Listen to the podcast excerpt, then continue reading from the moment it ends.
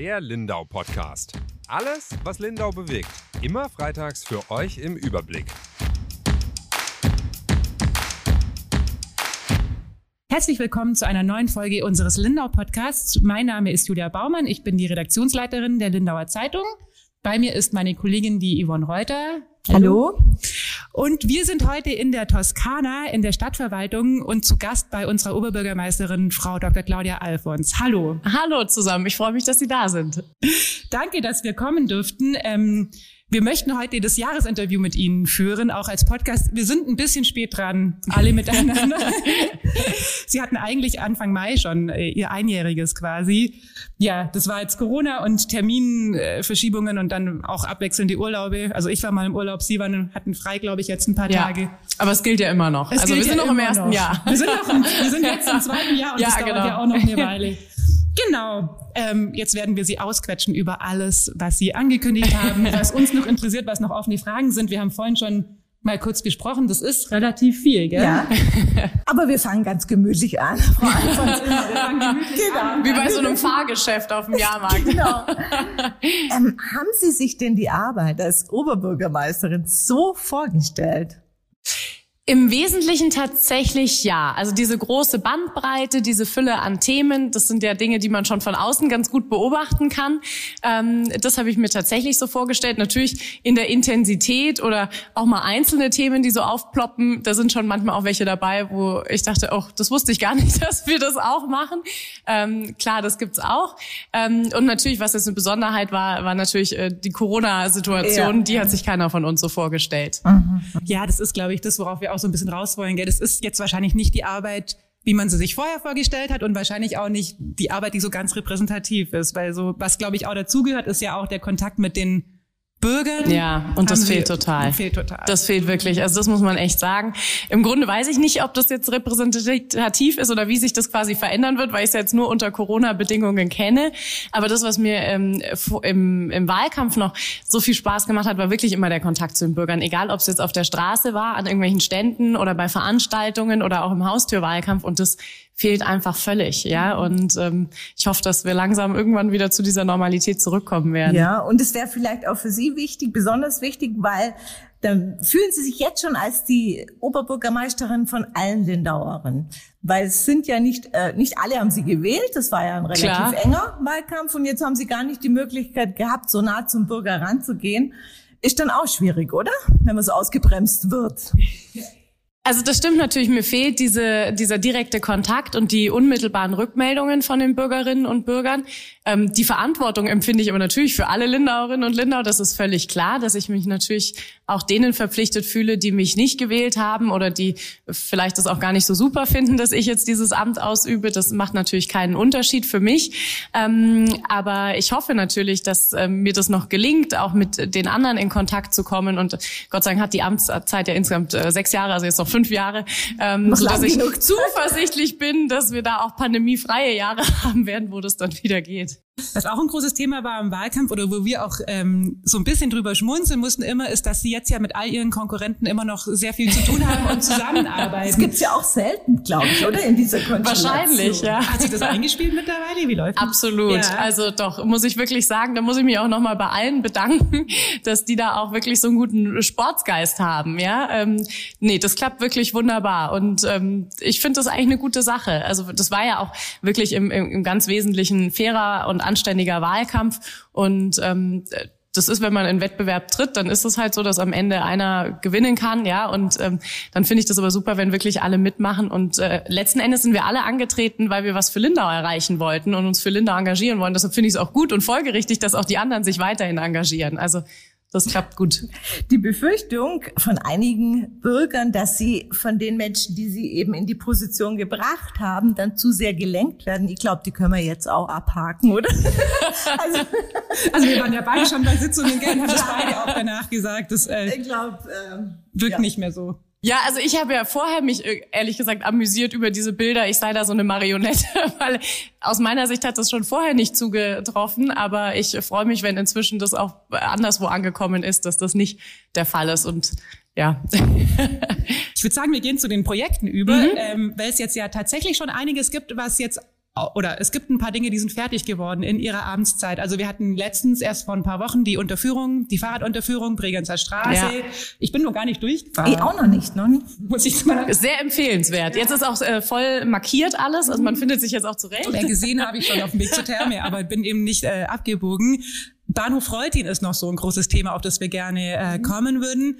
Da haben Sie ja schon was geschafft. Ähm, was vor Ihnen keiner so richtig geschafft hat, und zwar sich mit der Bahn da zu einigen, dieses Gebäude zu kaufen. Was haben Sie denn da anders gemacht als vielleicht auch Ihr Vorgänger? Was war denn da das Geheimnis? Das kann ich jetzt zumindest nicht äh, ganz beurteilen, weil ich ja nicht weiß genau, was mein Vorgänger gemacht hat. Ähm, das kann ich auch gar nicht bewerten. Ich freue mich natürlich, dass das geklappt hat. Und das war eine gemeinsame Kraftanstrengung dann auch hier mit den Verantwortlichen in der Stadtverwaltung. Wir haben wirklich, ich glaube, in meiner ersten Woche schon den ersten Termin mit der Bahn gehabt, weil das war ja klar, dass das ein wichtiges Thema ist, das auch eilt. Und ich freue mich auch, dass die Bahn da so bereit war, irgendwie einen Neuanfang zu machen und einfach zu sagen, so, wir machen jetzt mal einen Cut und lassen das alles hinter uns, was vielleicht in der Vergangenheit, weiß ich nicht, wie gelaufen ist. Und äh, jetzt schauen wir nach vorne und gucken, dass wir eine Lösung finden. Und dann hat das wirklich auch äh, zügig geklappt. Und das Ergebnis zählt. Und manchmal braucht es aber ja auch so vielleicht mürbe Strecken, um an so einen Punkt zu kommen, wo dann auch irgendwie die Einigungsbereitschaft dann erreicht wird. Jetzt brauchen wir eine Lösung.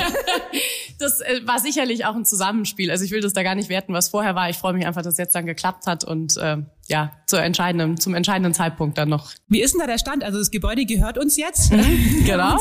es ist jetzt auch ganz schön bemalt äh, vor der Gartenschau, aber was passiert, also es gab ja ganz viele Pläne, dass da auch äh, Praxen und Büroräume entstehen sollen. Wie weit sind wir denn da? Genau, also wir sind offensichtlich noch nicht fertig. nee, im Gegenteil. Es ging ja jetzt wirklich drum, erstmal dieses äh, Gebäude und das Gelände vor allem auch zu sichern. Es ging ja auch um Zufahrten, weshalb wir das unbedingt brauchten, um einfach die, die, äh, ich sag mal, Verkehrsfähigkeit dieses Bahnhofs zu gewährleisten, ja, dass wir dort auch Parkplätze bekommen und so weiter. Und jetzt geht's natürlich darum, wie wollen wir das städtebaulich weiterentwickeln und auch wirklich die Nutzungen, die man in einem Bahnhof erwartet, dort unterbringen. Und das wird mit diesem Gebäude, wie es jetzt da steht, nicht äh, gelingen. Ähm, wenn man sich das mal anguckt, das ist für an, ganz andere Zwecke gedacht. Das heißt, ähm, auf kurze oder lange Sicht wird das Gebäude wegkommen und dann wird es einen städtebaulichen Wettbewerb geben, in dem man dann sozusagen auslobt und gemeinsam äh, versucht, die beste Lösung zu finden, um eben, wie Sie sagen, Gewerberäume unterzubringen, ähm, eben Verkehrsfunktionen unterzubringen. Ähm, da gibt's verschiedene Mobilitätsnutzen, den wir da haben müssen, aber auch sowas wie Kiosk oder Café, eine Bäckerei, ein Zeitungsladen, was man halt sonst auch im Bahnhof erwartet, dass man das dort alles unterbringt und dann auch den Übergang einmal nach vorne, sage ich mal, Richtung ähm, Berliner Platz und und ähm, Lindau Park und Lindau Park Erweiterung, das anzugleichen. Und dann ist aber natürlich auch die nächste Frage, was passiert äh, in Süden hin mit den Flächen dort? Ähm, das muss man jetzt wirklich alles äh, sich gemeinsam angucken. Ich glaube, wir erinnern uns alle noch an die Titel, gell, die auch nicht nur in der Lindauer, sondern glaube auch in der Süddeutschen ähm, standen, der Bahnhof ohne Zufahrt. Das war ja ganz kurz die. Ich meine, es war schon auch immer sehr wahrscheinlich, dass das nicht passieren wird. Also so, es wäre ja absurd gewesen, aber ja. das ist jetzt alles Schildbürgerstreich. Aber jetzt ja. kriegt man einen richtigen Bahnhof. Davon gehe ich aus, ja.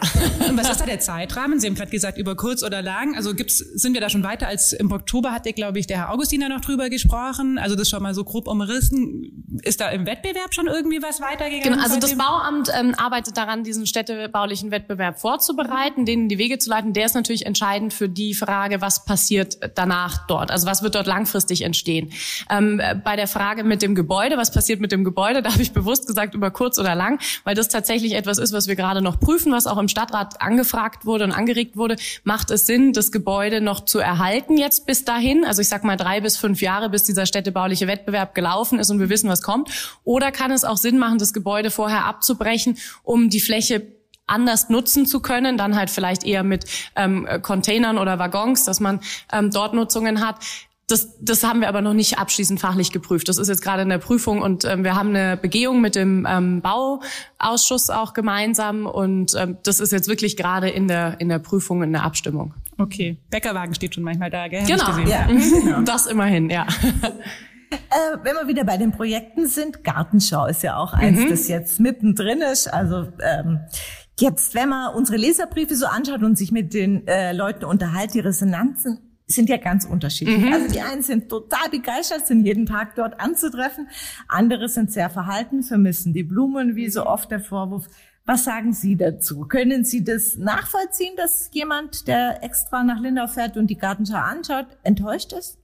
Also ich kann die ganzen Resonanzen, die Sie jetzt zitiert haben, grundsätzlich nachvollziehen. Erstmal freue ich mich, dass das Gelände jetzt wieder offen zugänglich ist, auch wenn man im Moment Eintritt zahlen muss, aber wir können die Fläche wieder nutzen, weil das war letztes Jahr natürlich wirklich schmerzhaft, als die hintere Insel da zu war für die Lindauerinnen und Lindauer. Und das ist auf jeden Fall schon mal ein Gewinn und ich glaube, da gibt es auch ganz viele Dauerkartenbesitzer bei uns in der Stadt, die genau sich darüber freuen, dass sie jetzt da abends wieder sitzen können, baden gehen können, was trinken können und das ist einfach super. Und ähm, Ansonsten, was das Gelände der Gartenschau anbelangt, da gibt's natürlich ganz unterschiedliche Vorstellungen und Erwartungshaltung. Wir haben natürlich auch immer hier so ein bisschen spöttisch gesagt, das ist eine Blümchenschau. Und jeder das hat natürlich damit verbunden. Das ist, das habe ich auch gesagt, als ich es gesehen habe. Dachte ich auch, das kann uns keiner vorwerfen, nee. dass eine Blümchenschau ist. ähm, jetzt muss ich zugeben, ich habe das Ganze ja wirklich auf den letzten Metern übernommen im letzten Jahr. Ähm, und ich bin kein Gartenschau-Experte vorher gewesen. Das heißt, ich bin genauso un, unbeleckt deckt mit meiner Erwartungshaltung, ähm, was wie viele Bürgerinnen und Bürger und dachte eben auch, ja okay, Blümchenschau. Ähm, jetzt habe ich mich belehren lassen oder habe ja auch gesehen, dass das wohl nicht der Fall ist. Ja, das scheint so im Konzept angelegt zu sein. Also ich glaube, da gibt's einfach solche und solche. Und wie gesagt, ich freue mich, dass das Areal jetzt wieder zugänglich ist. Ich finde, man sieht vor allem auch, was man wirklich ähm, von der Entwicklung her dort machen kann. Ich finde es toll, diese großen neuen Flächen, die wir haben mit dem Kiosk. Das wird uns lange erhalten bleiben und wird uns lange viel Freude machen. Und das ist für mich eigentlich das Entscheidende. Also ich finde, wenn man den Schützinger Bereich sich anguckt, das finde ich echt immer krass, wie eng das da früher ja. war und wie man eigentlich nicht aneinander vorbeigekommen ist. Ja. Das war auch in Corona dann schon äh, ein Thema, als man noch laufen sehr konnte. Grenzwertig. Es war sehr grenzwertig ja. ähm, eng einfach und wie weit das geworden ist, äh, finde ich schon beeindruckend. Ja, und das sind ja die langfristigen Entwicklungen, gell? Also ich meine, ob da jetzt diesen Sommer Blümchen sind oder nicht, eben da hat jeder unterschiedliche subjektive Erwartungen, aber das sind die ähm, Änderungen, die wirklich bleiben aber werden. Ich glaube, das ist das, was wir auch am meisten, also zumindest ich am meisten höre, dass so die Lindauer und auch die Insulaner vielleicht ähm, da ganz glücklich damit sind, weil mhm. es bleibt ja uns auch viel. Mhm. Also ich finde es auch total cool. Also ich bin mhm. da eigentlich fast jeden Abend auch zum Sport machen. Wir haben auch schon Basketball gespielt. Ja, sehr gut. ja, das ist natürlich cool, aber die Leute fragen sich halt, ähm, wie geht's denn den Menschen, die vielleicht wirklich von weiter weg hierher kommen, um dann 16 Euro pro Kopf in der Familie ja auch Eintritt zu zahlen und dann halt vielleicht so sehen, ah ja, cool, für die Lindauer ist da jetzt echt viel da, aber das, was man so erwartet von der Gartenshow, ich bin auch keine Gartenshow-Gängerin, ähm, findet man dann vielleicht nicht. Also ich glaube, dahin geht auch viel Kritik von ja, den Lindauern, gell? Auch, dass, dass viele vielleicht einfach den Meinung im Kopf haben und dann ja. diese üppige Blumenpracht ja. und dann kommt man hin und muss die Blümchen noch suchen. Komisch, ja. Man verbindet die Gartenschau einfach. Also als Laie, ich mir geht's auch so mit mit Blumen, genau mit genau ganz genau. Ähm, wobei man noch dazu sagen muss und das ist ja das, worauf auch die ähm, Gestalter äh, hinweisen, dass der Sommerflor jetzt erst noch kommt, noch richtig austreiben wird. Das war jetzt natürlich auch ein Zeitpunkt, wo man gerade im Wechsel ist zwischen dem Frühjahrsflor und dem Sommerflor. Ähm, insofern kommt da auch noch was und ähm, ja. Genau. Eine weitere Sorge mit der Gartenschau von vielen waren steigende Inzidenzen, die befürchtet mhm. wurden. Weil jetzt sagt man ja, Gartenschau macht man alles auf und ähm, ist schwierig. Jetzt haben Sie ja mit Ihrer Aktion Lindau will raus ja auch schon, ähm, die ging ja auch durch alle Medien. Meinen Sie, dass Sie damit auch so ein bisschen Werbung gemacht haben für Lindau und dass es vielleicht Fluch und Segen zugleich sein könnte? Ähm, also diese Aktion Lindau will raus, das haben wir nur hier in Lindau so beschriftet. Also unsere ähm, Hinweisschilder auf die Testzentren haben wir so genannt. Ähm, und wir haben das hier intern sozusagen so ähm, betitelt, ja, um einfach auch die Lindauer zu mobilisieren, weil darum ging es ja, dass man sich testen lässt, weil wir haben ja keine Testpflicht und gleichzeitig war es uns aber wichtig, dass jeder sich am liebsten eben zweimal die Woche testen lässt, ja. Aber das ist ja nichts, was wir nach außen ähm, getragen oder gesendet haben oder womit wir geworben haben. Im Gegenteil, wir haben ja auch die ähm, Werbemaßnahmen für die Gartenschau ganz stark zurückgefahren, überregional. Das Kulturamt hat äh, die Biennale, die es eigentlich vorhatte, abgesagt oder auf nächstes Jahr verschoben. Also wir waren da ja sehr restriktiv unterwegs, weil uns das klar war, dass wir sowieso zum Tourismusmagneten werden. Ganz egal, was wir tun, wir könnten uns flach auf den Boden legen, die Leute würden hierher kommen, ja. Ähm, insofern da haben wir wirklich darauf geachtet, dass wir das nie, nicht noch nach außen senden, ja. Also ja, jetzt sieht man ja auch sogar, also dass teilweise auf der Gartenschau weniger los ist und alles entspannter als am Seehafen. Viel ja? weniger. Also, also das ist so ein bisschen der exklusive Bereich, für ja. den man Eintritt zahlen muss. Also ich bin lieber hinten, ehrlich ja. gesagt. Das war ja aber auch das, was wir gesagt haben, als wir das verteidigt haben, dass die Gartenschau in diesem Sommer aufmachen soll, weil wir gesagt haben, damit bekommen wir ja ein sicheres Areal. Das, die Gartenschau ermöglicht ja genau das, was wir in der Stadt sonst nicht machen können. Wir können ja nicht an der, an der ähm, Inselbrücke eine Schranke machen und sagen, so nur mit Test kommt man rein, ja ja, und man hat nur eine Aufenthaltsdauer vor einer bestimmten Zeit und wenn voll ist, ist voll. Das können wir im öffentlichen Raum nicht machen, ja. Aber an der Gartenschau können wir es eben machen und deshalb halte ich das wirklich eigentlich für einen Segen in Zeiten von Corona, dass wir dieses Areal haben, wo man sich sicher fühlen kann und wo wir kontrollierte Bedingungen haben. Und es klang vorhin bei Ihnen so an, Sie haben es sicherlich nicht so gemeint, ähm, für die Gartenschau macht man auf. Das ist das, das was so gesagt. Hört man so ganz oft. Ja. Also da werden ja auch wilde ja, Verschwörungsthesen. Da muss man sagen, also da ist der Aluhut nicht mehr weit weg, ja. Also erstens sind es nicht wir, die selber aufmachen, sondern wir haben ja in Lindau, wenn man so will, den Vorteil der äh, Gewaltenkontrolle. Ja, wir machen als Stadt Lindau zwar diese Gartenschau, aber das Landratsamt äh, bestimmt bzw. muss umsetzen ähm, die Maßnahmen nach dem Infektionsschutzgesetz. Äh, wir können eben nicht selber sagen, so wir machen jetzt einfach auf, weil wir gar nicht selber zuständig sind. Und ich denke, also wer unseren Landrat kennt und unser Landratsamt kennt, hat da keinen Zweifel, dass die hier einfach nach Gutdünken gesagt gesagt haben, ja, ja, da machen wir jetzt einfach mal auf. ich glaube auch, dass es ein Stück weit Zufall war. Also diese ganzen Theorien kommen ja bei uns auch zuhauf an. Ähm, ich habe dann auch dem einen oder anderen schon gesagt, wirklich, wer unser Landratsamt kennt, die machen nichts auf, was sie nicht. Äh, Absolut, sie nicht das halte ich auch für richtig. Ja. Also eigentlich eher einen Puffer äh, nach oben haben. Es war, glaube ich, schon Zufall, dass die Zahlen halt so kurz vor der Gartenschau runtergegangen sind. Wir Aber bundesweit. Wir ne? haben bundesweit, mit, bayernweit. Ja, Frau Knoll auch besprochen. Es war auch ein bisschen Glück. Also Überlingen hatte das Glück nicht. Die mussten dann nochmal verschoben werden. Ja, weil wir so spät geöffnet haben. Genau. 20. Mai ist natürlich auch ein ganz anderes Zeit, äh, ganz anderer Zeitpunkt, als wenn ich Ende März oder Anfang April öffne. Ja. Jetzt gehen sie wieder ein bisschen hoch. Wir sind über dem Bundesdurchschnitt heute haben wir aber auch nachrecherchiert letzte Woche schon, dass es eigentlich gar nicht so viel mit den Besuchern zumindest zu tun haben kann, weil die gar nicht in unsere Statistik fallen. Also das muss man vielleicht auch einfach mal sagen, weil das eine Frage ist, die immer wieder bei uns ankommt. Ganz genau. Die landen zu 99,9 Prozent halt in ihrem Heimatlandkreis. Mhm. Äh, Ganz dann, genau. Wenn sie hier positiven Schnelltest haben und die Teststationen werden ja wirklich noch genutzt. Also ich bin auf der Insel, die sind immer, ist immer eine Schlange. Ja. Und man braucht sie ja nicht mehr, nicht mehr mehr für die Gartenschau. Nee, aber das ist super, dass die genutzt werden. Und da möchte ich auch wirklich nochmal an alle appellieren. Ich habe es vorhin schon gesagt, wir testen uns hier auch weiterhin in der Verwaltung zweimal die Woche. Und ich finde das auch wirklich wichtig, dass wir jetzt nicht nachlassen. Also alle Lindauerinnen und Lindauer sollen wirklich gerne diese Teststationen weiter nutzen. Wir lassen die alle weiter laufen, ähm, damit wir jetzt nicht die Kontrolle verlieren und nicht übermütig werden. Aber an der Gartenschau kann ich mir wirklich auch nicht vorstellen, äh, dass es liegt, wie Sie es vorhin schon beschrieben haben. Auf dem Gelände ist manchmal weniger los oder ist meistens weniger los als auf der Insel sonst. Wir haben einfach diese Herausforderung im Sommer, dass viele Gäste zu uns kommen und ähm, das ist in Pandemiezeiten natürlich schwierig. Und wir waren schon einer der ersten Landkreise, die ziemlich niedrig waren. Also mhm. das haben wir auch so bei, also viele Kollegen von uns ja. sind auch eine Zeit lang nach Lindau gekommen, weil um uns rum, also Ravensburg, Friedrichshain, also Bodenseekreis, äh, Landkreis Ravensburg und so, die waren schon so ein, zwei Wochen oder drei vielleicht auch noch weit drüber. Und die ganzen Lockerungen hat dann Söder halt irgendwann ähm, beschlossen, die galten dann ziemlich bald in Lindau, weil wir dann irgendwie bei 25, also ja, wir, wir sind schnell 30, runter. Wir sind schnell runter. Ähm, und dann hatten wir offen. In diesen ganzen ähm, Themenmix gehört auch das Thema Verkehr. Also mhm. ja, das, klar. ich bin am Donnerstag von der Insel runtergefahren, weil ich eigentlich meistens von der Insel runterfahre an Feiertagen und habe gedacht, oh Gott, ich fahre heute nicht mehr drauf am besten. Ich gucke, dass ich ja. irgendwo anders übernachte. Also es ist mir schon eine Blechlawine entgegengekommen und ich bin runtergefahren, auch gar nicht zu so einer ähm, spezifischen Zeit. Das war irgendwie um halb eins oder so, wo man mhm. eigentlich denkt, da sind die Tagestouristen schon drauf. Schon da. Mhm.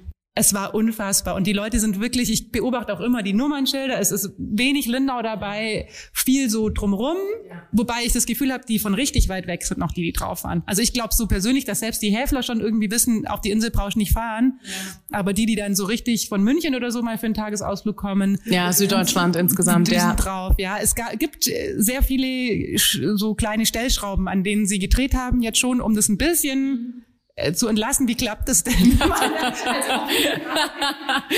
Sie haben es ja selber schon geschildert. ähm, ja, also dass, dass die Verkehrsführung bei uns schwierig und äußerst herausfordernd ist, das ist völlig klar. Und das werden wir auch meiner Art, äh, meines Erachtens nicht wegbekommen. Also wir kriegen wirklich irgendwann Flugtaxis oder ich weiß es nicht was, ja. Aber solange wir uns alle über den über die Straßen bewegen, wird es einfach herausfordernd sein. Wir haben, Sie haben es gesagt, an vielen kleinen Stellschrauben gedreht, was daran liegt, dass es große Stellschrauben nicht gibt. Ja, man kann jetzt äh, gucken, was bei der äh, Bürgerbeteiligung Karl-Bever-Platz rauskommt. Ähm, und natürlich sind wir dran mit einem Parkhaus am, am Reutiner Bahnhof, das ist völlig klar, das sind quasi noch die größeren Stellschrauben. Aber ansonsten gibt es eben nur ein Maßnahmenbündel aus vielen kleinen. Und ähm, Letztes Jahr haben wir damit angefangen und wir haben schon im Laufe des letzten Sommers jedenfalls Erleichterungen erzielt. Was ich persönlich zum Beispiel, worüber ich sehr froh bin, ist, dass die, äh, die ähm, Einfahrt jetzt zum Alpengarten hier, Eschacher Ufer, dass die erleichtert ist, weil das ist wirklich eine Belastung gewesen für die Anwohner dort, nicht zu wissen, er könnte ein Rettungsfahrzeug zu mir durchkommen. Das war ja jedenfalls die Sorge, die bestand, ja. Oder komme ich überhaupt noch nach Hause oder komme ich von da wieder weg? Das heißt, das haben wir gelöst, dadurch, dass diese Schranke jetzt immer aufgeht und wir diesen Rückstau nicht mehr haben. Das sind kleine Kleinigkeiten und das betrifft nicht alle, aber sowas ist mir auch schon wichtig, ja. Man muss erstmal so weit kommen, gell? Ja, also man muss genau.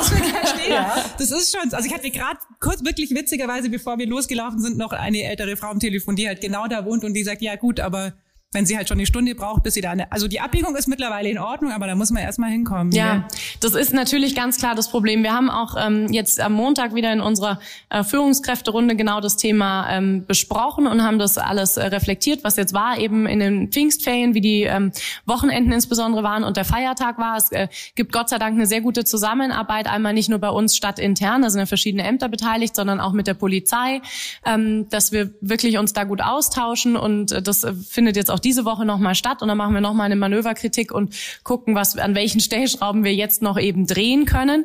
Ähm, wir haben weiterhin die Schwierigkeit, dass die Leute der Beschilderung nicht folgen oder nicht alle, ja. Ähm, und die versuchen einfach weiter auf die Insel zu kommen und dort einzufahren und auch wenn das ähm, Inselparkhaus Null anzeigt, fährt man trotzdem weiter und dann äh, drängt man noch in den Inselkern. Man könnte höchstens überlegen, ich meine, dass wir die Insel nicht absperren können, das ist inzwischen bekannt, ja, weil der Bahnhof einfach noch dort ist. Man kann überlegen, den Inselkern am alten Schulplatz beispielsweise abzusperren und wirklich zu sagen, das ist dann nur noch für Bewohner. Das ist aber auch eine Ultima Ratio und dann muss man auch gucken, dass man Wendeverkehr und ähnliches auf der 20er Straße dann verursacht. Es ist die Quadratur des Kreises, die man da probieren muss. Also ich kann nur sagen, wir arbeiten wirklich fortlaufend dran. Es gibt besucherstarke Tage, da funktioniert das besser und da merken wir, dass es gut angenommen wird. Die Shuttle-Parkplätze, die äh, Schulparkplätze auch, die wir haben und die, die anderen Anreisemöglichkeiten. Und dann gibt's halt Tage, ich, da gibt's auch einen Nachahmungseffekt meines Erachtens. Ja, wenn die ersten, ich weiß ja. nicht, von weiter weg, die weiter Richtung Insel fahren, da fährt der nächste ja, hinterher ja, und dann kommt man nicht mehr gegen an. Werden denn die Auffangparkplätze sonst gut angenommen?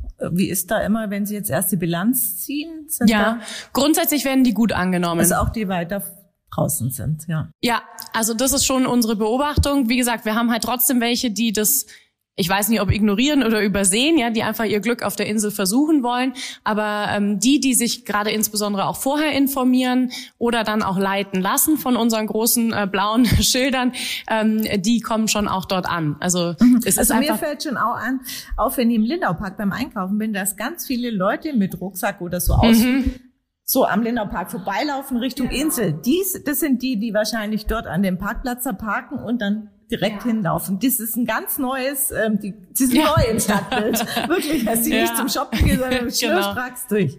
Und jetzt natürlich auch einen schönen kurzen Weg haben und durch die Unterführung, die ich Ihnen nur ans Herz legen kann, ist es jetzt auch ein schöner kurzer Weg und da kann man wirklich gut äh, laufen. Also das wird schon angenommen. Wir haben, es ist einfach die Fülle an Gästen, die wir haben. Aber gibt es schon Zahlen zu der Auslastung von dem Shuttle?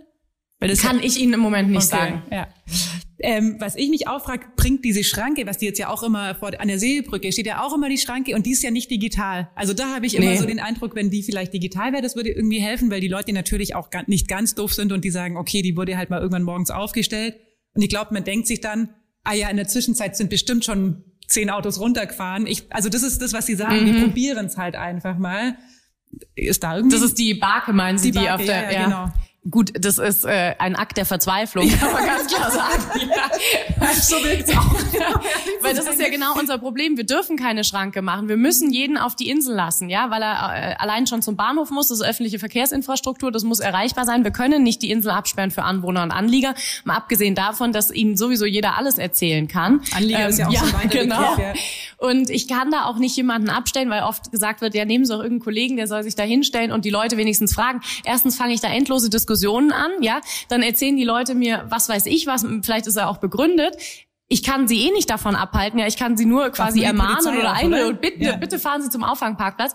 Aber das, dann ver, ver, vergrößere ich das Problem meines Erachtens nur, wenn ich noch mit jedem Autofahrer, sei es nur eine Minute, diskutiere. Also wir versuchen mit der Barke einfach nochmal zu sensibilisieren und aufmerksam zu machen, dass die Parkplatzsituation auf der Insel sehr kritisch bis aussichtslos ist und dass man deshalb besser im Kreis umdrehen sollte und wieder zurückfahren sollte. Aber wäre da was Digitales möglich? Also das meinte ich eigentlich eher, dass man die digitalen Anzeigen, die auch am Parkhaus zum Beispiel sind, irgendwie schon weiter vorne äh, irgendwie platziert. Dass ich glaube, das nehmen die Menschen ernster, ehrlich gesagt, als diese handbeschriftete Barke. Sie meinen, dass der, also der, ähm, die Zahl der pa Parkplätze genau. im, im ähm, Inselkern, Parkhaus, ja. Ja. im Parkhaus, die werden angezeigt, genau, und im Inselkern ist halt genau die Schwierigkeit, da haben wir ja noch keine digitale Erfassung. Also dann müsste ich ja noch einen rumschicken, der dann immer zählt und sagt, so, jetzt sind sie sieben wieder rausgefahren, jetzt können wir die digitale Anzeige sieben runtersetzen. Also das ist genau das Problem. Einfache Lösungen gibt es leider nicht. Das ist unbefriedigend. Wir, wir, ich kann wirklich nur sagen, wir bleiben dran. Das Gute ist, es tut sich wahnsinnig viel, auch auf politischer Ebene, sei es im, im Freistaat oder auf Bundesebene. Neue Programme, Förderungen, auch neue Pilotprojekte. Wir sind ja auch bei diesem Allgäu ähm, Mobilitätskonzept, da haben Sie auch schon berichtet, sind wir auch mit dabei, sind da auch mit einer der Modellkommunen. Darüber freue ich mich. Das sind alles Strohhalme, ja, aber es, es tut sich was, ja, und auch in Sachen digitale, äh, digitales Parkleitsystem oder überhaupt diese digitale Erfassung von ähm, Parkplätzen auch im, im, in, in der Innenstadt. Da gibt's auch immer mehr, was man da jetzt machen kann und da sind wir dran und sobald wir da was finden, was für uns passt und finanzierbar ist und darstellbar ist, dann machen wir das auch. Das ist völlig klar. Ich glaube, die Inselbewohner leiden schon. Gell? Wir haben jetzt auch wieder einen Leserbrief ähm, bekommen, der war glaube noch gar nicht gedruckt. Der ist ähm, ja die schreiben auch, wir haben halt die Last. Ähm, was hat er geschrieben? Bei der Ausgemeinung ist auch klar, wo die Stadtrechte, die Namensrechte in Nau bleiben. Das ist dann auch die Insel. Aber man hat schon, ich meine, klar, ich bin da auch selber betroffen, weil ich auch auf der Insel wohne, aber man hat schon das Gefühl, man leidet da so irgendwie unter allem. Also ich hatte auch Tage, wo ich rausgegangen bin und dachte, nee, ich gehe gleich wieder rein, weil auch so viele Leute draußen waren. Ja. Also auch als die Zahlen noch höher waren. Ja, ja klar. Das findet man einfach nie. Ja, es kommt ja immer darauf an, in welchem Modus man sich selber bewegt. Wenn ich am Wochenende mein, mhm. muss auf die Insel zu gehen, bin ich auch schon etwas entspannter. Entspannter, ja. Jetzt heute hatte ich auch mit meiner Stiefmutter einen wichtigen Arzttermin. Dann habe ich schon daheim überlegt, wo kann man parken, die kann nicht mehr weit laufen. Jetzt ja. sind wir zu dritt los. Äh, damit es irgendwie geht, äh, es ist schwierig. Es ist das ist so, ja. ja. Ist aber, muss man auch sagen, grundsätzlich in deutschen Innenstädten so oder wahrscheinlich auch in europäischen Innenstädten so. Ich glaube, höchstens in den USA hat man diese Probleme nicht, aber die viel Platz haben und überall mit dem Auto hinfahren können. Aber das ist egal, auch wenn sie in andere Städte gehen, ja, sei es Studentenstädte oder größere Städte, völlig wurscht. In, in die Innenstadt hineinzufahren ist schwierig, äh, dort zu parken ist schwierig, man muss viel zu Fuß machen und natürlich sind dort auch die meisten Menschen. Dafür ist dort auch das größte kulturelle Angebot, ja die größte Vielfalt, das größte gastronomische Angebot. Es hat halt alles sein Für und Wider. Ich will mich gar nicht beschweren. Ich lebe sehr gerne auf der Insel. Ja. Wir bleiben auf der Insel, oder? Ja. Gehen ein bisschen nach hinten. Wir waren ja vorhin schon kurz auf dem äh, Gartenschaugelände virtuell. Das war ja auch klar, dass diese Frage kommt äh, ja. zur Bürgerinitiative. Weil man sieht ja jetzt, wie toll das ist, wenn es unbebaut ist, oder? Die hintere genau. Insel. Jetzt ja, das ist ein großes Thema. Die kam vor, jetzt auch schon vor ein paar Monaten ähm, ums Eck. Es hat sich eine Bürgerinitiative gegründet, die BIHI. Ich liebe ja auch die Lindauer Namen äh, zu allem. Wir haben jetzt eine BIHI, die Bürgerinitiative, die sich jetzt mittlerweile dafür einsetzt, dass zumindest das Gartenschaugelände, so wie es jetzt ist, nicht bebaut werden soll. Also es war ja mal ganz am Anfang hatten sie von weniger Bebauung gesprochen, haben dann, glaube ich, auch ganz schön Gegenwind bekommen, weil es dann halt ihnen unterstellt wurde, dass sie sehr exklusiv ja. nur bebauen möchten. Mhm. Äh, jetzt ist der Tenor gar kein, äh, gar keine Bebauung mehr. Wir hatten das ja auch schon bei Ihnen ein paar Mal angefragt. Sie haben damit auch im Wahlkampf geworben, zumindest die hintere Insel dezenter zu bebauen, sage ich jetzt mal. Wie stehen Sie da denn heute dazu und wie stehen Sie denn zur Bürgerinitiative? Also an meiner persönlichen Haltung hat sich, äh, die ist so wie sie ist, ja, die haben Sie auch schon zitiert, äh, die ist äh, bekannt. Äh, ich hätte dort lieber, dass wir ja entweder auch nichts bauen. Also mir geht's vor allem darum, ich möchte öffentlichen Raum schaffen. Ob das öffentlicher Raum ist in, in Form von Grünflächen, Parks oder Freiflächen, das finde ich eine gute Idee, ja, weil da denke ich, äh, kann man auch, man kann auch für nachfolgende Generationen noch äh, Freiraum lassen, was die vielleicht dort möchten. Ähm, oder es soll öffentlicher Raum entstehen. Also sei es kulturelle Nutzungen, von mir aus gastronomische Nutzungen, äh, das Bildungshaus, das dort angedacht ist, das finde ich sehr gut. Also manchmal wird gesagt, ich würde den ganzen Rahmenplan ablehnen. Das ist überhaupt nicht so. Es gibt viele Teile im Rahmenplan, die ich sehr gut finde. Es geht allein um diese Wohnbebauung. Jetzt, ähm, das war quasi meine Position im, im Wahlkampf und das ist meine persönliche Haltung, an der hat sich ähm, soweit jetzt nichts geändert, äh, weil es für mich auch keinen neuen Sachstand gibt. Im Gegenteil, durch Corona hat sich das eher für mich persönlich noch bestätigt. Jetzt trage ich natürlich seit Mai letzten Jahres die Verantwortung hier für diese Stadt als Oberbürgermeisterin und damit ist es, ähm, geht es mir nicht darum, meine persönliche Meinung durchzusetzen. Ja, die erhebe ich ja jetzt nicht zum Maßstab hier für alle und sage, das gilt jetzt und das müssen wir alles machen, was ich persönlich gut finde, sondern mir geht es darum, äh, hier Lösungen zu finden, die im Interesse wirklich der großen Mehrheit der Lindauerinnen und Lindauer sind. Und das ist eigentlich mein, eigen, mein Bauchschmerz, dass ich ähm, meine, es gibt Hinweise, Indizien dafür, dass es möglicherweise nicht die Mehrheit ist, die das möchte. Das ist, sind meine persönlichen Erfahrungen, Rückmeldungen, die ich bekommen habe damals im Wahlkampf. Das sind aber auch Reaktionen, die jetzt kommen auf die Berichterstattung, ähm, auch bei Ihnen in der Zeitung über diese Bürgerinitiative, dass ich sage, ich glaube, wir müssen hier nochmal genauer hinschauen und sicherstellen, ist das, was wir jetzt weiterhin tun werden, die nächsten Schritte, die kommen werden, erstmal ist das ja Beschlusslage und ist ja völlig klar, dass ich und die Verwaltung daran gebunden sind und dass wir das natürlich auch umsetzen. Ähm, aber ich möchte sicherstellen, dass das wirklich im Interesse aller Lindauerinnen und Lindauer ist und ich möchte das gerne sicherstellen ohne einen Bürgerentscheid. Und ähm, und wie lässt sich das sicherstellen ohne einen Bürgerentscheid? Weil es ist ja das Ergebnis einer breiten Bürgerbeteiligung das äh, will ich auch gar nicht in, in Frage stellen oder ich möchte diese Bürgerbeteiligung gar nicht bewerten, weil ich auch gar nicht dabei war. Das heißt, das, ich kann das nur aus den Erzählungen bewerten und ähm, man hat sich mit dem Prozess sehr viel Mühe gegeben. Das ist für mich ganz klar und deutlich geworden und man hat das wirklich im besten Ansinnen gemacht. Es ist seitdem natürlich auch einfach viel Zeit äh, vergangen und was ich sehe, ist, dass wir vor allem jetzt mit der Corona-Pandemie eine richtige Zäsur hatten, wo wir auch noch mal eine ganz andere Wertschätzung erfahren haben, welche Qualität eben Freiflächen haben, welche Qualität Platz hat, ja, Natur hat und einfach frische Luft um einen herum, wenn es nicht eng ist. Und ähm, deshalb meine ich, man muss sich das nochmal neu angucken. Aber ja, um auf Ihre Frage zu kommen, wie lässt sich das verhindern? Das Erste ist natürlich, ich kann es Ihnen noch nicht genau sagen, wie es gehen wird. Ich kann Ihnen nur sagen, das ist mein erklärtes Ziel. Ich möchte keinen Bürgerentscheid, weil aus meiner Sicht kostet das nur unnötig Zeit, Kraft, Nerven. Ja, hinterher gibt's immer Verlierer. Die ganze Stadt ist irgendwie aufgewühlt. Da, da kann ich nichts Gutes dran finden. Ja, und ähm, Sie hatten ja auch mal gefragt, als die Bürgerinitiative sich gemeldet hat, ob es mit der Gespräche gab. Das gab es zu dem Zeitpunkt nicht. Ich, wir haben aber gesagt, wir werden mit denen sprechen. Und auch der Claim der Bürgerinitiative ist ja, glaube ich, wir müssen reden oder wir müssen sprechen. Insofern haben wir das auch getan. Es gab also ein Gespräch mit der Verwaltungsspitze, also dem Hauptamt, dem Bauamt, ähm, der Kämmerei, ähm, der Pressestelle, die Bete äh, Bürgerbeteiligungsstelle und äh, drei Vertretern der Bürgerinitiative. Und es diente dazu, erstmal sich an einen Tisch zu setzen und nicht nur medial oder per E-Mail miteinander zu kommunizieren, diente dazu, Verständnisfragen zu klären, einmal Verständnisfragen der Bürgerinitiative, aber auch Verständnisfragen der Verwaltung und Positionen zu benennen. Wir haben nicht diskutiert, sondern wir haben nur die Positionen benannt. Und was mich freut, was da ganz deutlich geworden ist, ist, dass auch die Bürgerinitiative sagt, ihr ist nicht an einem Bürgerentscheid gelegen. Das ist wirklich die Ultima Ratio. Und sie haben auch gesagt, sie wollen, dass wir uns hinterher die Hand geben können und dass wir auf einen konstruktiven Weg kommen. Und das beruhigt mich schon mal oder das freut mich. Genauso geht's der Verwaltung auch. Und jetzt müssen wir uns eben daran setzen, genau mit den Experten, die sich mit Prozessen, mit Moderation, mit Bürgerbeteiligung auskennen, zu überlegen, ähm, wie man das nochmal besser abgleichen kann. Und natürlich mit dem Stadtrat, ja, weil der hat die Hoheit, der hat die Kompetenz, der hat die Entscheidung getroffen und es fällt in die Entscheidungskompetenz des Stadtrates. Das heißt, wenn, dann kann man die Bürger auch nur einbinden und befragen, wenn der Stadtrat das auch möchte. Sie haben gerade gesagt, hinterher sich die Hand geben können würde ich sagen, können Sie ja mit Sicherheit, weil, also, dass es nur Ihre persönliche Meinung ist, dass die hintere Insel nicht stark bebaut werden soll, würde ich so nicht unterschreiben, weil das haben Sie ja wirklich im Wahlkampf auch mit geworben. Und da sagt ja auch die Bürgerinitiative, Darauf nageln wir sie jetzt auch so ein bisschen fest. Also das um ist aber auch so, das, dem habe ich gar nicht genau. widersprochen. Und ich meine, es gibt ja auch Leute, die sie deswegen gewählt haben. Da bin ich zum Beispiel auch ganz sicher. Und das ist ja auch ja. ein Argument der Bürgerinitiative. So, das ja. ist ja schon, genau. Ich habe ja nur differenziert zwischen meiner ähm, politischen, eben persönlichen Meinung und meiner Verantwortung als Oberbürgermeisterin. Weil als Oberbürgermeisterin bin ich natürlich an die geltenden Beschlüsse gebunden. Das heißt, ich kann nicht, weil meine persönliche Meinung ist, der Beschluss sollte Den so nicht umgesetzt werden. Genau, das wollte ich ja, nur deutlich okay. machen. Aber meine, das, ich meine nicht, dass es eine private Meinung ist im Sinne von, die sage ich nur zu Hause und draußen genau. würde ich die. Nein, das so meinte ich, ich das nicht. Persönlich und nee, privat, äh, ich muss nur differenzieren ja. zwischen meiner politischen Meinung und meiner Verantwortung und auch meiner Gebundenheit, ja, als Oberbürgermeisterin. Ich kann mich ja nicht im,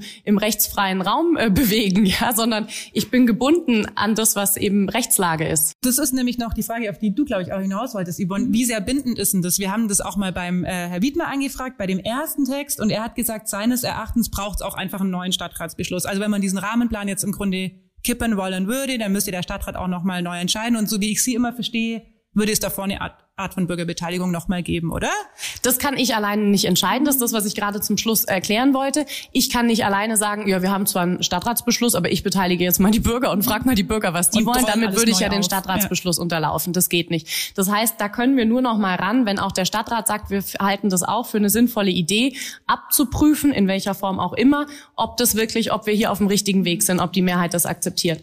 Ähm, aber der, der Beschluss ist bindend, der, der steht einfach, so wie jeder Stadtratsbeschluss bindend ist, der gefasst ist. Und jetzt gibt es natürlich weitere Beschlüsse, die man fassen muss, um diesen Rahmenplan baurechtlich, bauplanungsrechtlich konkret werden zu lassen. Ja, da gibt es nächste Arbeitsschritte, die sind. Und das erfordert natürlich immer wieder einen neuen Beschluss. Und wann kommt es mal ein Stadtrat? Also Sie setzen sich jetzt, wie ich Sie verstehe, dafür ein, dass man dann nochmal drüber spricht. Einfach im Grunde, oder? Genau, ich meine einfach dadurch, dass sich mhm. diese Bürgerinitiative ähm, formiert hat, ist das Thema auf dem Tisch, ja, es ist in den Medien, es, es wird diskutiert und es wäre aus meiner Sicht fahrlässig, das jetzt laufen zu lassen, bis es sich, äh, bis es eskaliert und sich zuspitzt. Da verlieren wir nur Zeit und Nerven. Deshalb müssen wir das jetzt irgendwie abklären und diesen Prozess müssen wir jetzt ausloten, was da sinnvoll ist, wie man da vorgehen kann.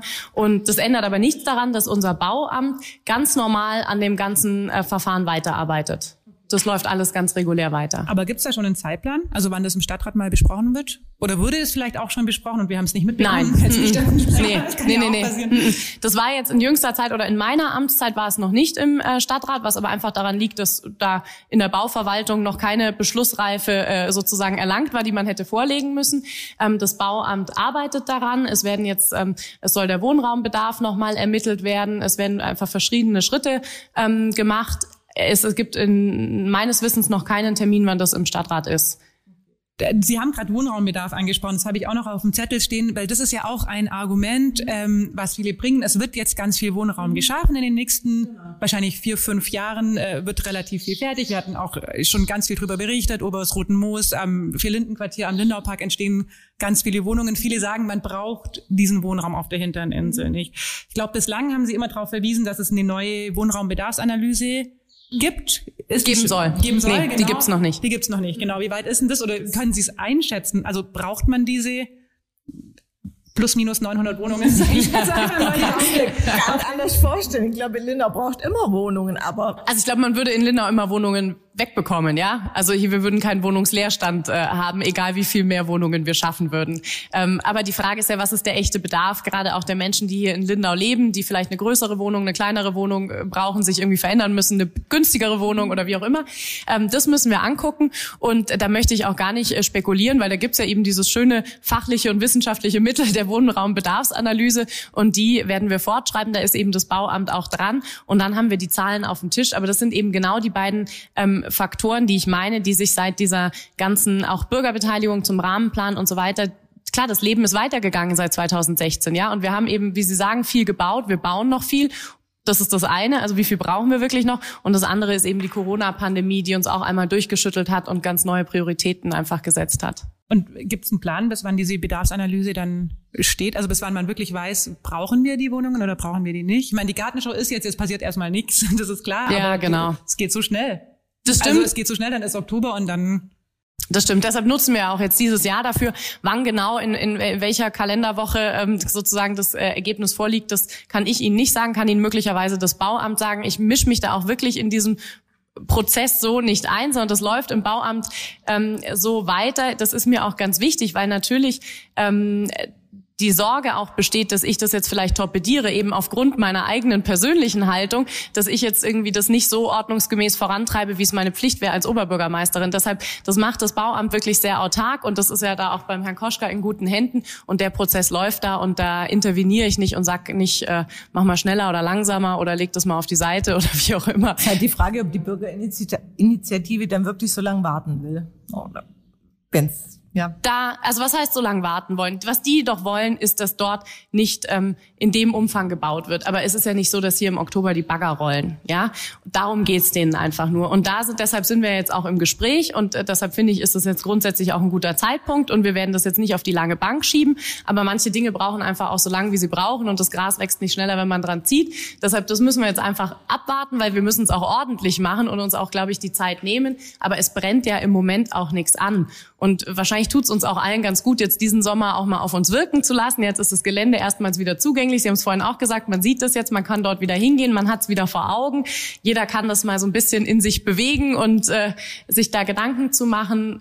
Ja, das. Auf der anderen Seite sagen ja schon manche, ist es auch zu spät für diese Bürgerinitiative, ähm, weil der Rahmenplan eben schon steht ich habe auch schon gesagt, gut, aber es ist noch kein einziges Loch gegraben. Also zu spät ist es dann halt, wenn irgendwie Häuser da stehen, bevor ja. ein Haus steht, ist es wahrscheinlich nicht zu spät.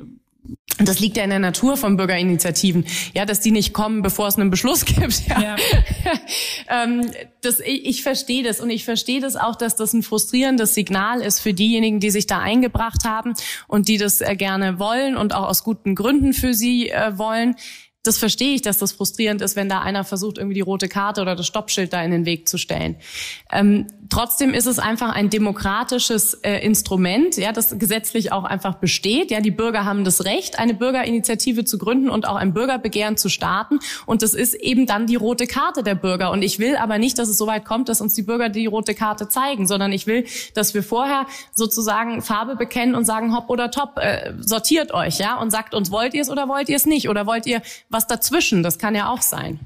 Jetzt haben wir noch ein anderes Thema, sehr überraschend. Die Inselhalle, ja. da hat, die ist ja rundum erneuert und saniert. Nur beim Dach, da hat man gedacht, das hält noch. Ja, nicht nur beim Dach, auch beim Keller. Aber, ja, aber, ein Problem, beim, aber ja, ja. Probleme hat man Keller und Dach. Wobei es ist nicht das Dach, es ist die Saaldecke. Das ist ein Unterschied. Also uns fällt nicht das Dach auf den Kopf, genau. Genau, von innen her. Ganz so dramatisch ist es dann doch nicht. Ja. Was ist denn da der Stand, der aktuelle? Also das ähm, ist tatsächlich so, dass die Inselhalle da ähm, unerfreulicherweise ein paar Schwachpunkte gezeigt hat, ähm, für die wir unseres Erachtens nichts können. Ähm, wer dafür was kann, das äh, ist noch einer rechtlichen Prüfung vorbehalten. Ähm, da muss man sich mit einigen auseinandersetzen und das sich genau angucken. Ähm, das eine sind, ist eben der Wasserschaden, der eingetreten ist im, im Untergeschoss, das haben Sie gerade gesagt. Und das andere ist die Saaldecke in nur einem Saal. Also das betrifft auch nicht die ganze Decke der ganzen Inselhalle, sondern es betrifft den Saal, der quasi der historische, der der ursprünglich der alte. Genau. Also der der Saal Bayern ähm, mit der alten Decke und das ist eben damals, als die Inselhalle saniert äh, wurde, hat man sich aus Kostengründen dafür entschieden, die Decke nicht mit zu erneuern. Und auch der Gutachter das gesagt haben, oder? Die genau, gesagt, und hatte auch die fachliche Einschätzung dazu, dass man diese Decke auch nicht sanieren muss, sondern dass man das belassen kann. Da hat man gesagt, super, dann sparen wir uns das ein, den Aufwand und auch das Geld. Und ähm, jetzt hat sich eben gezeigt, ähm, dass es wahrscheinlich doch ganz sinnvoll wäre, wenn man die doch mal sanieren würde. Und ähm, jetzt ist der Stand so, unser Bauamt äh, und äh, unser Hochbauabteilung im Bauamt, den muss ich da auch ein ganz großes Kompliment und Lob aussprechen, weil die haben jetzt wirklich diesen Winter über dort richtig ähm, gerackert und ein Projekt wirklich unter ähm, ja, Zeitdruck und großem Kraftaufwand gestemmt.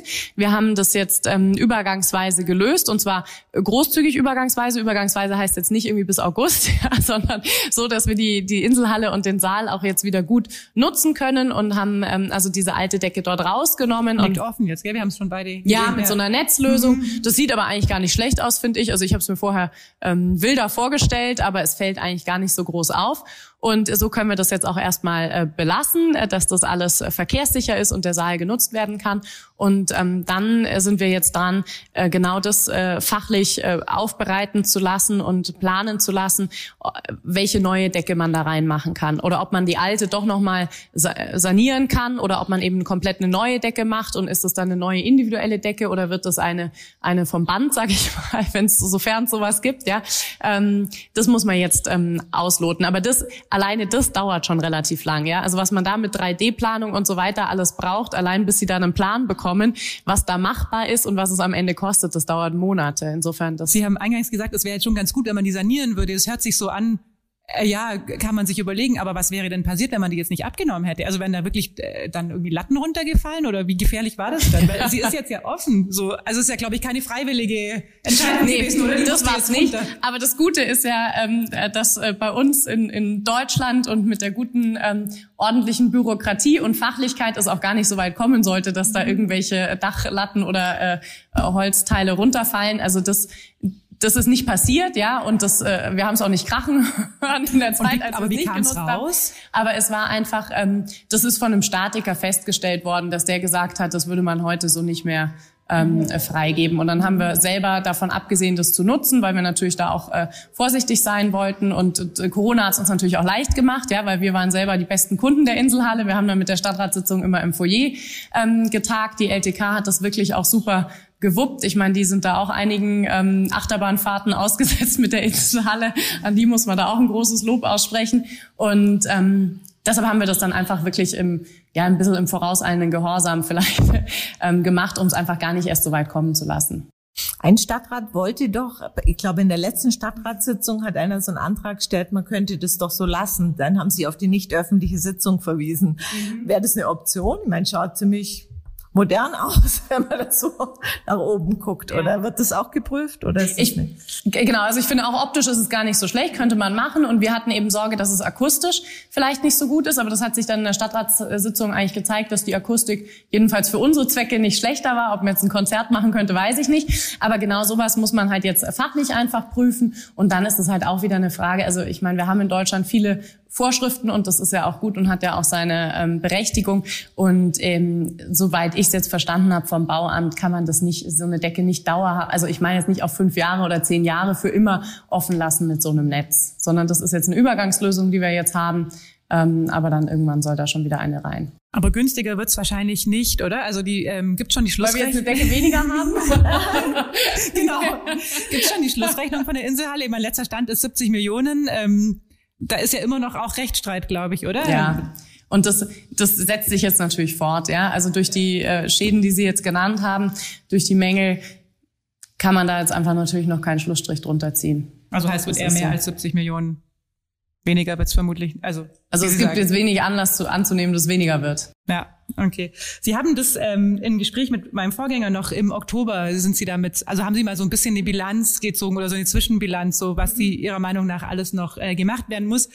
Da kamen auch extrem viele Überstunden von Ihren Mitarbeitern zur Sprache, erinnere ich mich. Ich glaube, es waren so um die 20.000, die auch wir hatten jetzt auch mal groß als Thema, dass es auch sehr lange Wartezeiten gab, wenn man irgendwie was aus dem Bürgerbüro äh, gebraucht hat. Ich habe selber mal einen Pass gebraucht, den habe ich, weiß gar nicht, ob ich den mittlerweile schon was ich mal mm. bin ja dann auch nicht mehr verreist, war dann kein Problem. Ähm, hat sich das eingespielt? Hat sich das ein bisschen geregelt? Konnte da, also ist da Entspannung? Also 20.000 Überstunden sind natürlich nichts, was man irgendwie innerhalb von einem mhm. Jahr mal irgendwo abschmilzt, ja. Das ist echt viel an. Ja. Das ist völlig klar. Das erste ist schon mal das Wichtigste, finde ich, ist es einfach klar zu benennen und einfach zu zeigen, welche Arbeitsbelastung hier auch vorherrscht. Und ähm, es ist völlig klar und da beherrscht äh, oder besteht Gott sei Dank große Einigkeit einmal innerhalb der Verwaltung mit den Führungskräften, aber auch im Stadtrat. Wir haben das ja auch zum Gegenstand gemacht ähm, unseres Strategietags, den wir im Herbst hatten, dass wir genau daran arbeiten wollen. Also Lindau braucht hat so viele Projekte. Ja, Lindau stemmt so viel. Das heißt, wir brauchen eine schlagkräftige Verwaltung und wir dürfen die Verwaltung nicht auf Verschleiß fahren. Und deshalb ist völlig klar, dass wir jetzt wirklich in den kommenden Jahren auch äh, die Modernisierung der Verwaltung angehen müssen. Und dazu gehört auch die Organisationsentwicklung, ja, wie man technisch dazu sagt. Äh, dass wir Abläufe straffen, dass wir die Zuständigkeiten klären, dass wir natürlich auch versuchen, mithilfe der Digitalisierung Dinge zu entschlacken, einfacher zu fassen, ja, einen standardisierten Prozess zum Beispiel für Bürgeranfragen oder Bürgereingaben. Ja, dass das an einer zentralen Stelle eingeht, da eine Ticketnummer bekommt, dann werden Textbausteine zusammengefügt, der entscheidende Infoschrein zu, weiß nicht, Anwohnerparkausweisen oder was auch immer, kommt mit da rein und dann geht das Ding raus. Und nicht ein Mitarbeiter setzt sich hin und schreibt 40 Minuten ähm, irgendwie selber wieder was Neues zusammen. Also wirklich Dinge zu standardisieren und zu vereinheitlichen, das müssen wir auf jeden Fall machen, um dort auch für eine Entlastung zu sorgen. Was wir jetzt kurzfristig gemacht haben, wir haben ja über Weihnachten zwei ähm, Wochen sozusagen Betriebsruhe gemacht. Also da haben wir wirklich alle hier äh, Urlaub genommen und Überstunden abgebaut, eben genau auch zu dem Zweck. Also natürlich auch wegen Infektionsschutz, aber das kam uns auch gelegen, um dort meine Bremse reinzuhauen. Und ähm, das Thema wird uns auf jeden Fall ähm, noch begleiten. Und was aber gut ist, die Einigkeit, ich habe vorhin nur die Führungskräfte und den Stadtrat genannt, aber auch der ähm, Personalrat sieht es genauso, dass man das nicht so weiterlaufen lassen kann. Und da sind wir eben auch im Moment in den Verhandlungen für eine neue Dienstvereinbarung, ähm, wo wir genau das regeln. Wie gehen wir mit Überstunden um, mit neuen, die anfallen? Und was machen wir mit diesen 20.000, die aufgebaut sind? Auf wie viele Köpfe verteilen die sich denn? Das hört sich so viel an. Für einen Mensch ist es richtig viel, aber kommt ja auch immer drauf an, auf wie viele Köpfe das dann umgelegt ja, ist? Das ist ganz unterschiedlich. Also wir haben äh, leider wirklich so ein paar Spitzenreiter, die alleine auf sich mehrere hundert ähm, Stunden, 600 Stunden oder 700 Stunden oder noch mehr auf sich vereinen. Mhm. Es gibt andere, die haben das besser im Griff. Das hängt natürlich auch immer stark vom Arbeitsplatz ab, was ich dort mache. Ja, wenn ich einen Arbeitsplatz habe, ähm, indem ich auch viele Vorlagen für den Stadtrat schreibe, indem ich überhaupt viel am Schreibtisch sitze und mache, dann ist natürlich die ähm, Tendenz groß oder das Risiko größer, dass mir sowas passiert. Wenn ich eher was habe, dass ich an irgendeinem Schalter sitze oder dass ich äh, mit einem Fahrzeug irgendwie bestimmte Stunden in der Stadt rumfahre und Dinge erledige, ähm, dann ist das Risiko vielleicht etwas geringer. Also das ist ganz unterschiedlich, die Belastung. Und sollten ja auch neue Stellen geschaffen werden, glaube ich, ähm, um da so ein bisschen Entlastung zu schaffen. Ist was genau, also wir haben, genau, es wurden auch jetzt, äh, das war natürlich Gegenstand der Haushaltsberatungen, ist auch mit eingeflossen, dass wir an manchen Stellen einfach unterstützen müssen. Ja, sei es im Bauamt, die brauchten natürlich Unterstützung, äh, im Bereich der Kämmerei brauchten wir Unterstützung. Ähm, wir haben in der Bürgerbeteiligung oder äh, Presse- und Öffentlichkeitsarbeit die Stelle quasi Bürgerbeteiligung neu ergänzend hinzubekommen. Das sind einfach Stellen, die wir entweder so vorher nicht hatten oder wo wirklich eine hohe Arbeitslast da ist. Aber natürlich ist es nur ein Tropfen auf den heißen Stein. Und wir werden, deshalb müssen wir aber auch unbedingt was systematisch ändern, weil wir werden gar nicht so viele Leute einstellen können, weil das können wir uns gar nicht leisten, dass wir die 20.000 Überstunden hinfällig machen. Sondern wir müssen wirklich an der Art und Weise, wie wir arbeiten und was wir in welcher Qualität oder in welcher Zeit und so weiter bearbeiten, da müssen wir gewisse Standards finden, die uns dann ähm, erleichtern. Eine Stelle würde mich interessieren, sorry. Gibt es eine eigene Steuerberaterin oder eigenen Steuerberater der Stadt Lindau? Weil da hat, haben wir ja auch noch ein Problem, glaube ich. es gibt ja noch äh, eventuelle Steuernachzahlungen und da waren, glaube ich, mal übergangsweise ähm, Steuerberaterinnen dann hier in der Stadtverwaltung oder Steuerberater, die sich da dem angenommen haben. Aber es war, glaube ich, auch im Gespräch, einen eigenen Steuerfachmann oder Frau einzustellen. Genau, das war aber sogar schon, Entschuldigung, ich wollte Sie nicht unterbrechen, das war schon ähm, vor meiner Amtszeit, mhm. vor Beginn meiner Amtszeit, das war noch unter Herrn Dr. Ecker, dass man da ein ähm, eine Steuerfachfrau oder einen Steuerfachmann ähm, einstellen wollte oder auch eingestellt hat. Es gab dann nur eine Fluktuation und dann war es nicht so leicht, die Stelle neu zu ähm, besetzen, beziehungsweise ja, gab einfach äh, Wechsel auf der Stelle. Aber wir haben jetzt wieder eine neue Kollegin schon seit letztem Herbst. Ähm, da freuen wir uns natürlich drüber, wirklich auch diese Expertise in-house zu haben und da auch eine Verstärkung auf der Stelle zu haben. Ähm, jetzt äh, brauchen wir noch einen Abteilungsleiter sozusagen für diesen Bereich, dass das der Kämmerer nicht mitmacht, ähm, sondern da brauchen wir wirklich auch noch einen zusätzlichen eigenen Kopf. Der ist auch im Stellen, also es ist keine neue Stelle, sondern das war so vorgesehen. Insofern auch diese Steuerberaterin, ähm, äh, die wir jetzt eingestellt haben, ist keine neue Stelle, sondern war eben schon bei Herrn Dr. Ecker mhm. eingeführt. Die war nur nicht besetzt. Und im Moment fahren wir sozusagen im Tandem. Also die ähm, äh, wir haben immer noch äh, eine Begleitung durch externe Steuerberater, weil das einfach auch sinnvoll ist, auch aus Haftungsgründen und ähm, weil die da jetzt gut eingearbeitet sind und weil eben ein Mensch alleine das hier intern auch nicht ähm, stemmen kann. Und das äh, wird aber sukzessive weniger und ist auch schon weniger geworden. Wir haben auch ganz viel schon abgeschlossen und da sehen wir jetzt eigentlich einem ganz guten Ende entgegen. Vielleicht können Sie es nochmal erklären. Es heißt ja immer, seit 2010 wurden in manchen Abteilungen keine Steuern mehr bezahlt. Also die wurden ja teilweise auch bewusst zurückgehalten, also bewusst nicht bezahlt, aber da gibt's Streit, oder? Also Nein, erklären also, Sie es. ja, das ist etwas äh, sensibel. Ich kann das natürlich jetzt nicht hier äh, in der Ausführlichkeit erklären, weil das einfach trotzdem noch laufende Verfahren sind. Das ist ja nicht nur die, die Steuererklärungen sind inzwischen alle abgegeben. Das ist alles mhm. erledigt und abgeschlossen. Aber trotzdem äh, unterliegt es jetzt natürlich noch der weiteren Prüfung der Finanzbehörden ähm, und, und weitere Behörden, die da involviert sind. Deshalb möchte ich mich dazu auch nicht äußern, weil ich selber auch überhaupt keine Steuerfachfrau bin. Das heißt, das ist auch gar nicht valide im Zweifel, was ich da sage. Da würden wahrscheinlich dann die Steuerberater Steuerberater oder die Steuerprüfer äh, sich äh, den, ja den Kopf äh, schütteln oder die Augenbrauen heben. Ähm, wichtig ist einfach nur, wir haben da wirklich sehr intensiv dran gearbeitet. Das ist ab, also die Steuererklärungen ähm, sind abgegeben und jetzt muss einfach das ähm, Verfahren sozusagen auch auf Behördenseite abgearbeitet werden. Und ja? warum, also es war seit 2010, warum wurden die nicht abgegeben? Die Steuererklärungen? Da gab's äh, tatsächlich, also das waren teilweise nur seit 2010, das mhm. betraf nicht alle Bereiche seit 2010, einiges war auch schon abgegeben. Also das ist wirklich sehr differenziert und sehr unterschiedlich. Man kann das nicht so ähm, pauschal sagen, aber es war tatsächlich so, wie Sie sagen, nicht aus Unwillen, weil man die Steuern nicht zahlen äh, konnte oder wollte, sondern weil man eine andere Auffassung hatte. Also fachlich einfach auch dahingehend beraten war, dass, äh, dass das nicht, ähm, ja, dass das nicht steuerfällig sei.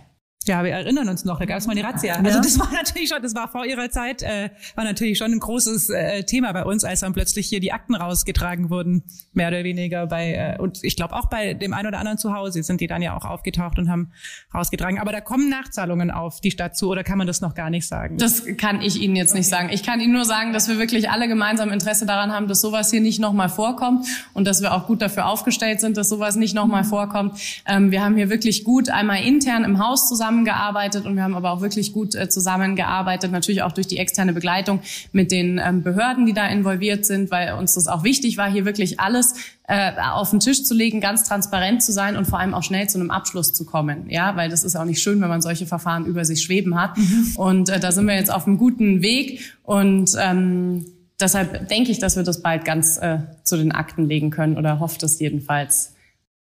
Wenn wir über Arbeitsbelastung reden und Sie sagen, Ihre Mitarbeiter sollten ein bisschen weniger arbeiten oder effektiver, wie auch immer. Was für eine Arbeitsbelastung hat denn eine Oberbürgermeisterin? Von wie vielen Stunden reden wir? ich lasse die Uhr nicht mitlaufen. Also in den 20.000 Stunden sind keine von mir drin. ähm, ich mache das, was zu tun ist. Ähm, aber das ist äh, klar, das bringt natürlich der, der Arbeitsalltag mit sich, dass tagsüber, äh, vormittags und nachmittags die, ich sag mal, ganz regulären Gespräche, Besprechungen sind, sowohl intern als auch mit externen, mit Partnern, sei es die Bahn, sei es andere Partner oder Bürger oder Initiativen oder Unternehmer. Ähm, und dann ab 17 Uhr in der Regel die Gremiensitzungen losgehen, ähm, jedenfalls was unsere eigenen städtischen Gremien anbelangt. Und dann gibt's natürlich noch einen Haufen äh, Gremien, in denen man noch mit drin ist, ähm, ja, äh, von der Sparkasse ähm, über den Städtetag äh, bis hin zu anderen, äh, in denen man natürlich auch noch eingebunden ist. Insofern, also langweilig wird einem nicht. Aber okay. das ist ja auch das Schöne. Und so Gremiensitzungen mögen Sie oder haben Sie dann nicht manchmal das Gefühl, oh Mann, oh Mann, jetzt mach mal oder muss der noch mal das sagen? Also das ist jetzt ein bisschen eine Fangfrage.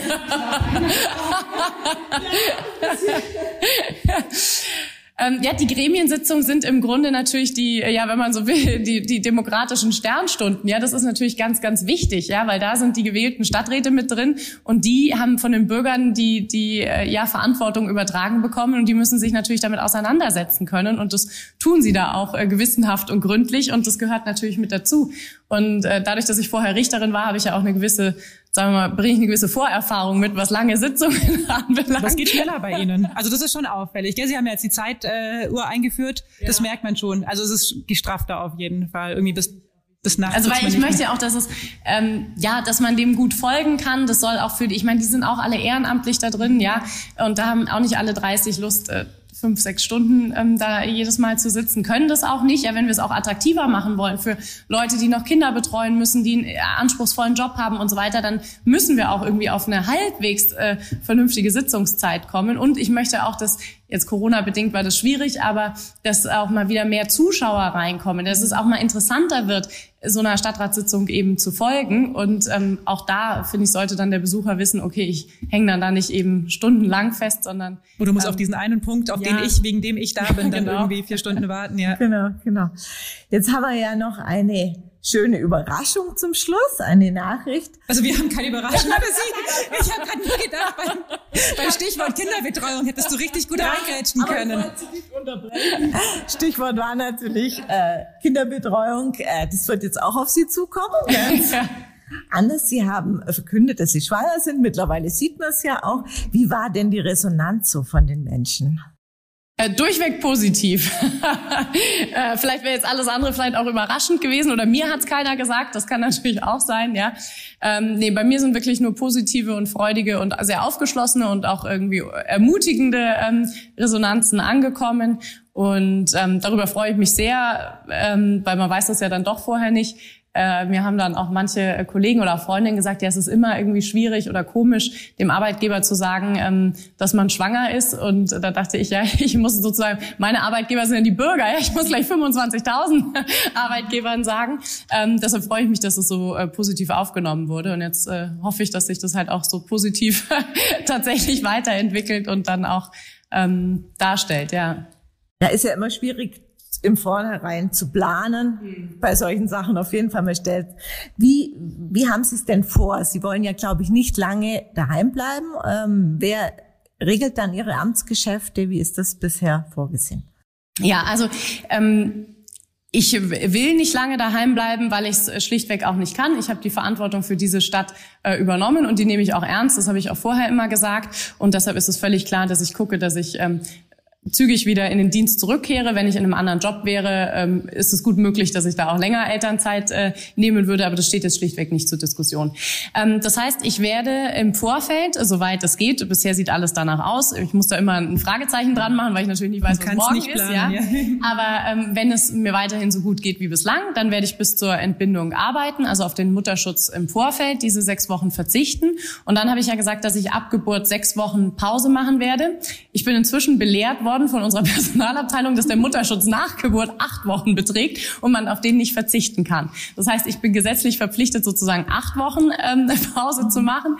Ähm, ich werde das natürlich davon abhängig machen, wie gut es mir geht. Ich äh, setze wirklich stark darauf, wir haben es jetzt auch durch Corona alle gelernt und durchexerziert, dass man auch viel digital arbeiten kann, von zu Hause arbeiten kann, im Homeoffice arbeiten kann und so weiter. Ich bin auch nicht aus der Welt, die Wege sind kurz. Und in der Zeit werde ich natürlich vertreten, oder was heißt natürlich, aber erfreulicherweise von meinen beiden Stellvertretern, ähm, mit denen ich das ja auch abgestimmt habe. Für die ist es natürlich auch herausfordernd, weil die beide selbstständig sind, ja.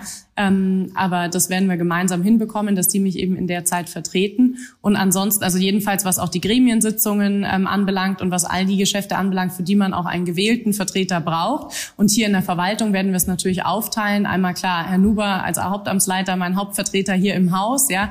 Aber dann natürlich auch für verschiedene Projekte. Wir haben ja viele Projekte, dann die entsprechenden Amtsleiter für alles gesorgt. Und äh, im Vorfeld, äh, da darf man dann auf den Schutz mhm, verzichten. Das genau. wusste ich auch nicht. Ja, ja, im Vorfeld kann man darauf verzichten und im, ähm, ab der Geburt wohl nicht. Ja.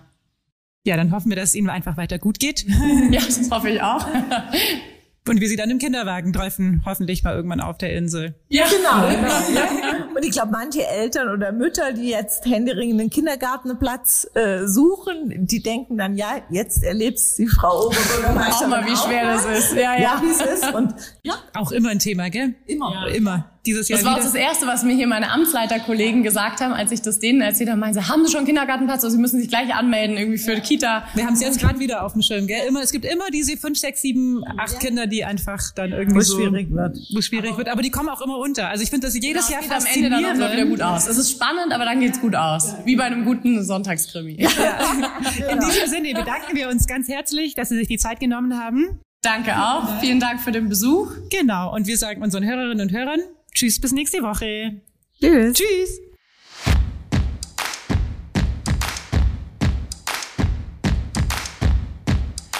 Der Lindau Podcast. Alles, was Lindau bewegt. Immer freitags für euch im Überblick. Auf schwäbische.de findet ihr mehr als diesen Podcast. Das Digitalabo gibt es schon für 9,90 Euro im Monat. Als Hörerin oder Hörer dieses Podcasts bekommt ihr den ersten Monat sogar kostenlos. Geht dazu auf www.schwäbische.de slash Podcastangebot. Das Probeabo endet automatisch nach einem Monat. Viel Spaß auf unserer Website.